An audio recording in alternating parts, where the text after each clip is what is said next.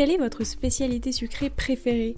Parce qu'en la matière, chaque région française a son propre patrimoine sucré qui lui est cher. Je suis Léa Reverdy, amatrice et passionnée de pâtisserie. Depuis janvier, je suis partie à la rencontre des chefs pâtissiers et pâtissières pour comprendre ce qui fait vraiment un bon dessert. Mais cet été, Papille a décidé de prendre quelques vacances.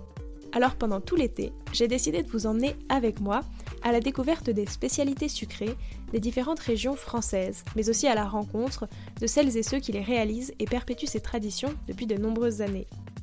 Avis aux gourmands, je vous préviens, vous allez avoir envie de tout goûter. Alors c'est parti, papy part en vacances. Bonne écoute KXO tout le monde Et oui, cette semaine c'est bien au Pays Basque que nous nous retrouvons pour de nouvelles dégustations. Le Pays Basque, dans sa langue, se dit Euskadi. La première singularité du Pays Basque, c'est sa langue, l'Euskara, pleine de X, de Z et de K. Et pour commencer ce périple en beauté, je vous propose de nous arrêter déguster un gâteau basque. Traditionnellement fourré d'une crème pâtissière et ou d'une confiture de cerise noire, le gâteau basque est apparu dans la seconde moitié du 19e siècle. Mais il n'y a pas toujours de la confiture dans les gâteaux basques. Non, il y en a qui vont à la crème. Oui, beaucoup sont à la Mais crème. le vrai gâteau basque, c'est ça. Et si on n'a pas de confiture de cerise noire, on peut employer une autre confiture? Sans doute. Moi, j'ai toujours fait avec celle-ci. Mhm. Il faut que ce soit assez, consistant.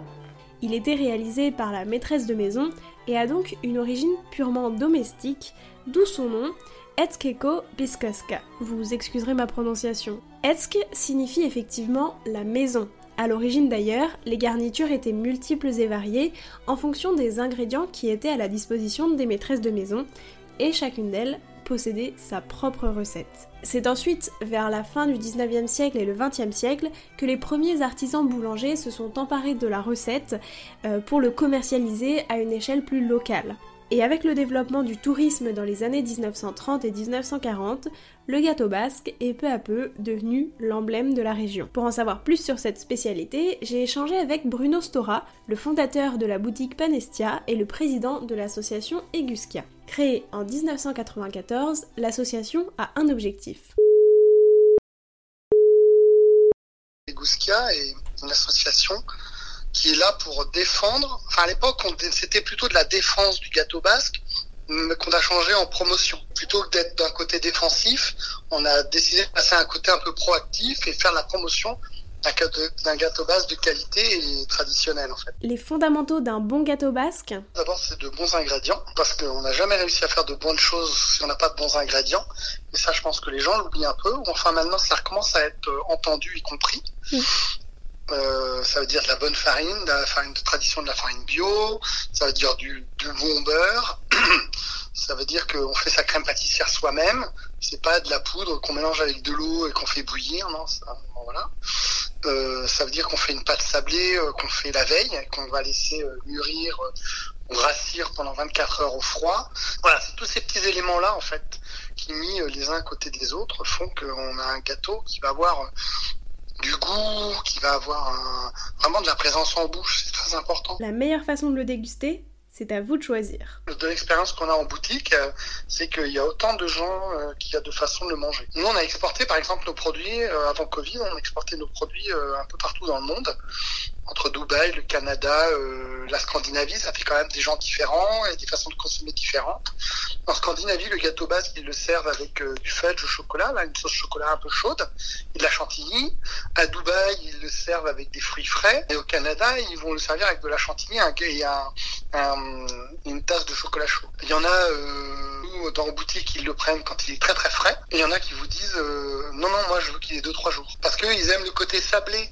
Parce que la pâte, plus elle va sécher, plus elle va se sabler. Il y en a, non, ils préfèrent le côté moelleux. Quand ça sort du four, c'est encore très moelleux. La crème pâtissière a un peu imbibé le biscuit et donc ça fait quelque chose de moelleux. Quoi. Il y a autant de, de personnes que de moments. Ou de moments que de personnes. Et une boisson pour l'accompagner? Bon, à la base, c'était un gâteau qu'on faisait en événement de famille souvent. C'est-à-dire que le gâteau basque, vient d'une tradition familiale de cuisine, on prenait les ingrédients qu'on avait un peu, euh, voilà, il reste un peu de beurre, des œufs, de la farine. Bon, on va faire une petite crème pâtissière, on a de la confiture, allez, on va faire un gâteau pour le midi, pour le dimanche, pour le repas de famille, après la messe, par exemple. Les gens venaient, puis il y avait ça, puis il y avait des fruits à côté, et voilà. Donc euh, souvent, ça se prenait avec un petit alcool de fin de repas. Euh, bon, voilà, les choses ont évolué, les consommations ont changé aussi. Moi, je vois que les gens, quand ils viennent à la maison, sont contents de prendre du gâteau basque avec un café en fin de repas.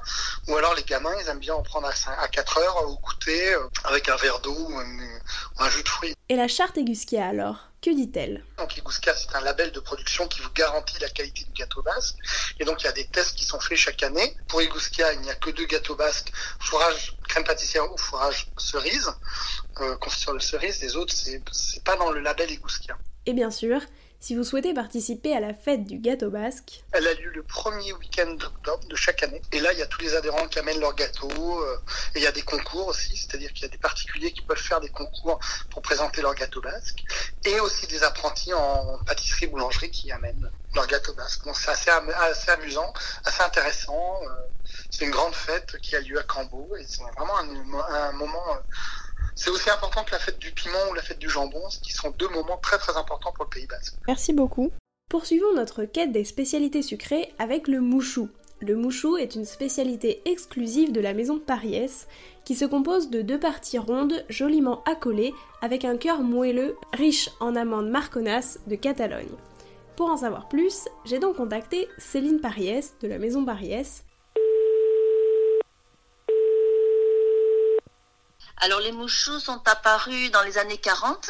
Euh, nous fabriquions déjà les macarons de Saint-Jean-de-Luz, euh, mais à l'occasion euh, d'une production la nuit, en plein été, euh, le macaron a été euh, complètement euh, raté. Euh, La pâte était, je crois, d'après ce que m'en racontait mon grand-père, toute molle. Enfin bon, il a fallu, il a fallu qu'il la bricole, si on peut dire. Et donc, il a remodelé un petit peu la recette du macaron et c'est comme ça qu'est né le mouchou.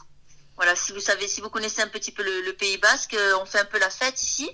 Et je crois que c'était une nuit assez festive et, et ils avaient tous fait un peu la fête. Ils sont arrivés un peu peut-être euh, éméchés.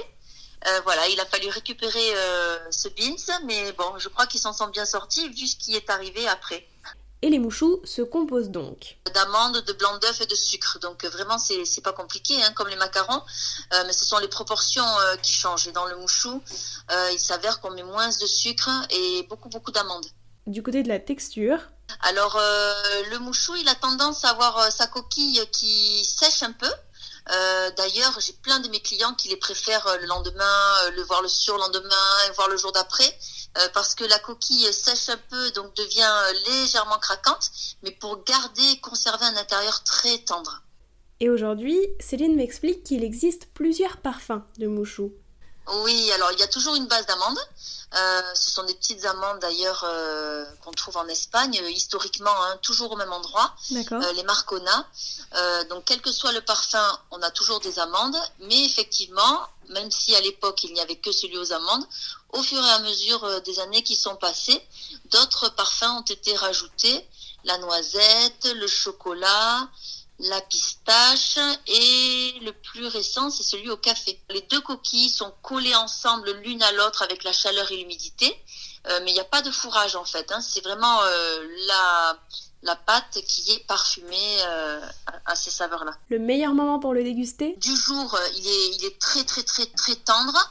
Euh, et c'est vrai que son avantage aussi, c'est euh, justement qu'il se conserve. Les gens qui, les, qui viennent ici et qui veulent les ramener pour les offrir, c'est très facile. Vous le gardez 10-15 jours à température ambiante. Enfin bon, vraiment, c'est c'est facile. J'ai pas de recommandation. C'est simplement euh, euh, qu'il vieillit bien et qu'on peut le savourer euh, tout aussi bien euh, huit jours après que le jour où on l'achète. Effectivement, il est beaucoup plus tendre le jour même. Et si vous le souhaitez, vous pouvez même faire quelques associations sucrées-salées pour déguster votre mouchou. On a eu travaillé le mouchou, par exemple, hein, mais c'est une anecdote, avec un avec un chef euh, donc euh, dans un restaurant. Il le servait en entrée justement sucré-salé avec un avec un foie gras mi-cuit. Il faisait avec une demi avec un demi mouchou, donc la moitié d'une coquille et un peu de, de foie gras et le le- l'assortiment sucré-salé euh, des amandes avec le foie gras mi-cuit était vraiment mais sublime. Et après, sinon nous plus traditionnellement, Euh, nos clients en général, quand ils les achètent, c'est euh, euh, pour le goûter avec le thé ou même à toute heure. Hein. Je vois moi personnellement qui fait du sport, avant de faire du vélo, un mouchou c'est top, c'est hyper énergétique. Enfin, c'est voilà. Et si comme moi, vous ne parlez pas basque, mouchou signifie c'est un bisou. Et comme les deux coquilles de deux macarons, les deux mm. coques se, se collent l'une à l'autre, comme un bisou. Merci beaucoup.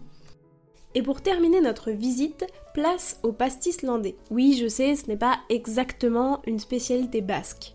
Et comme j'étais juste à côté, j'ai décidé de repousser un peu les frontières et de quand même vous faire découvrir cette spécialité sucrée. Bien loin de la célèbre boisson anisée, le pastis landais est en réalité une pâtisserie proche de la brioche et parfumée à la fleur d'oranger. Produit traditionnellement dans les Landes de Gascogne, le pastis landais serait apparu au 19e siècle. À l'origine, il s'agissait d'une brioche à base de farine de seigle qui était préparée par les paysannes. On le dégustait lors des mariages, des communions ou encore des fêtes locales. Et le plus souvent, il était cuit dans un moule à brioche cannelée, d'où sa forme. Pourquoi ce nom? Eh bien tout simplement parce qu'en occitan, le terme pastis signifie gâteau ou alors pâte.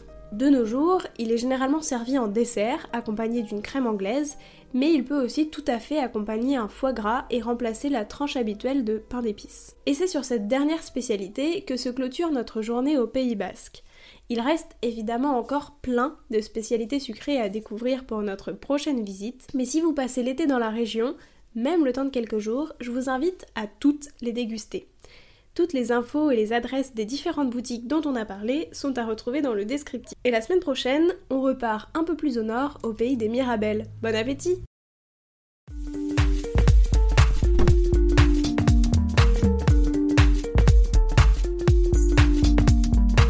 Alors, quelle spécialité allez-vous goûter? Merci d'avoir écouté cet épisode jusqu'au bout. S'il vous a plu, n'hésitez pas à le partager aux gourmands qui vous entourent. Et si vous voulez soutenir Papille, deux choses. La première, notez l'épisode 5 étoiles sur Apple Podcast et laissez un commentaire délicieux. La deuxième, vous rendre sur papille, p a p i 2 l e s sans oublier le S de papille, et s'abonner à la newsletter pour être prévenu de la sortie des prochains épisodes et des articles que j'écris régulièrement. À bientôt!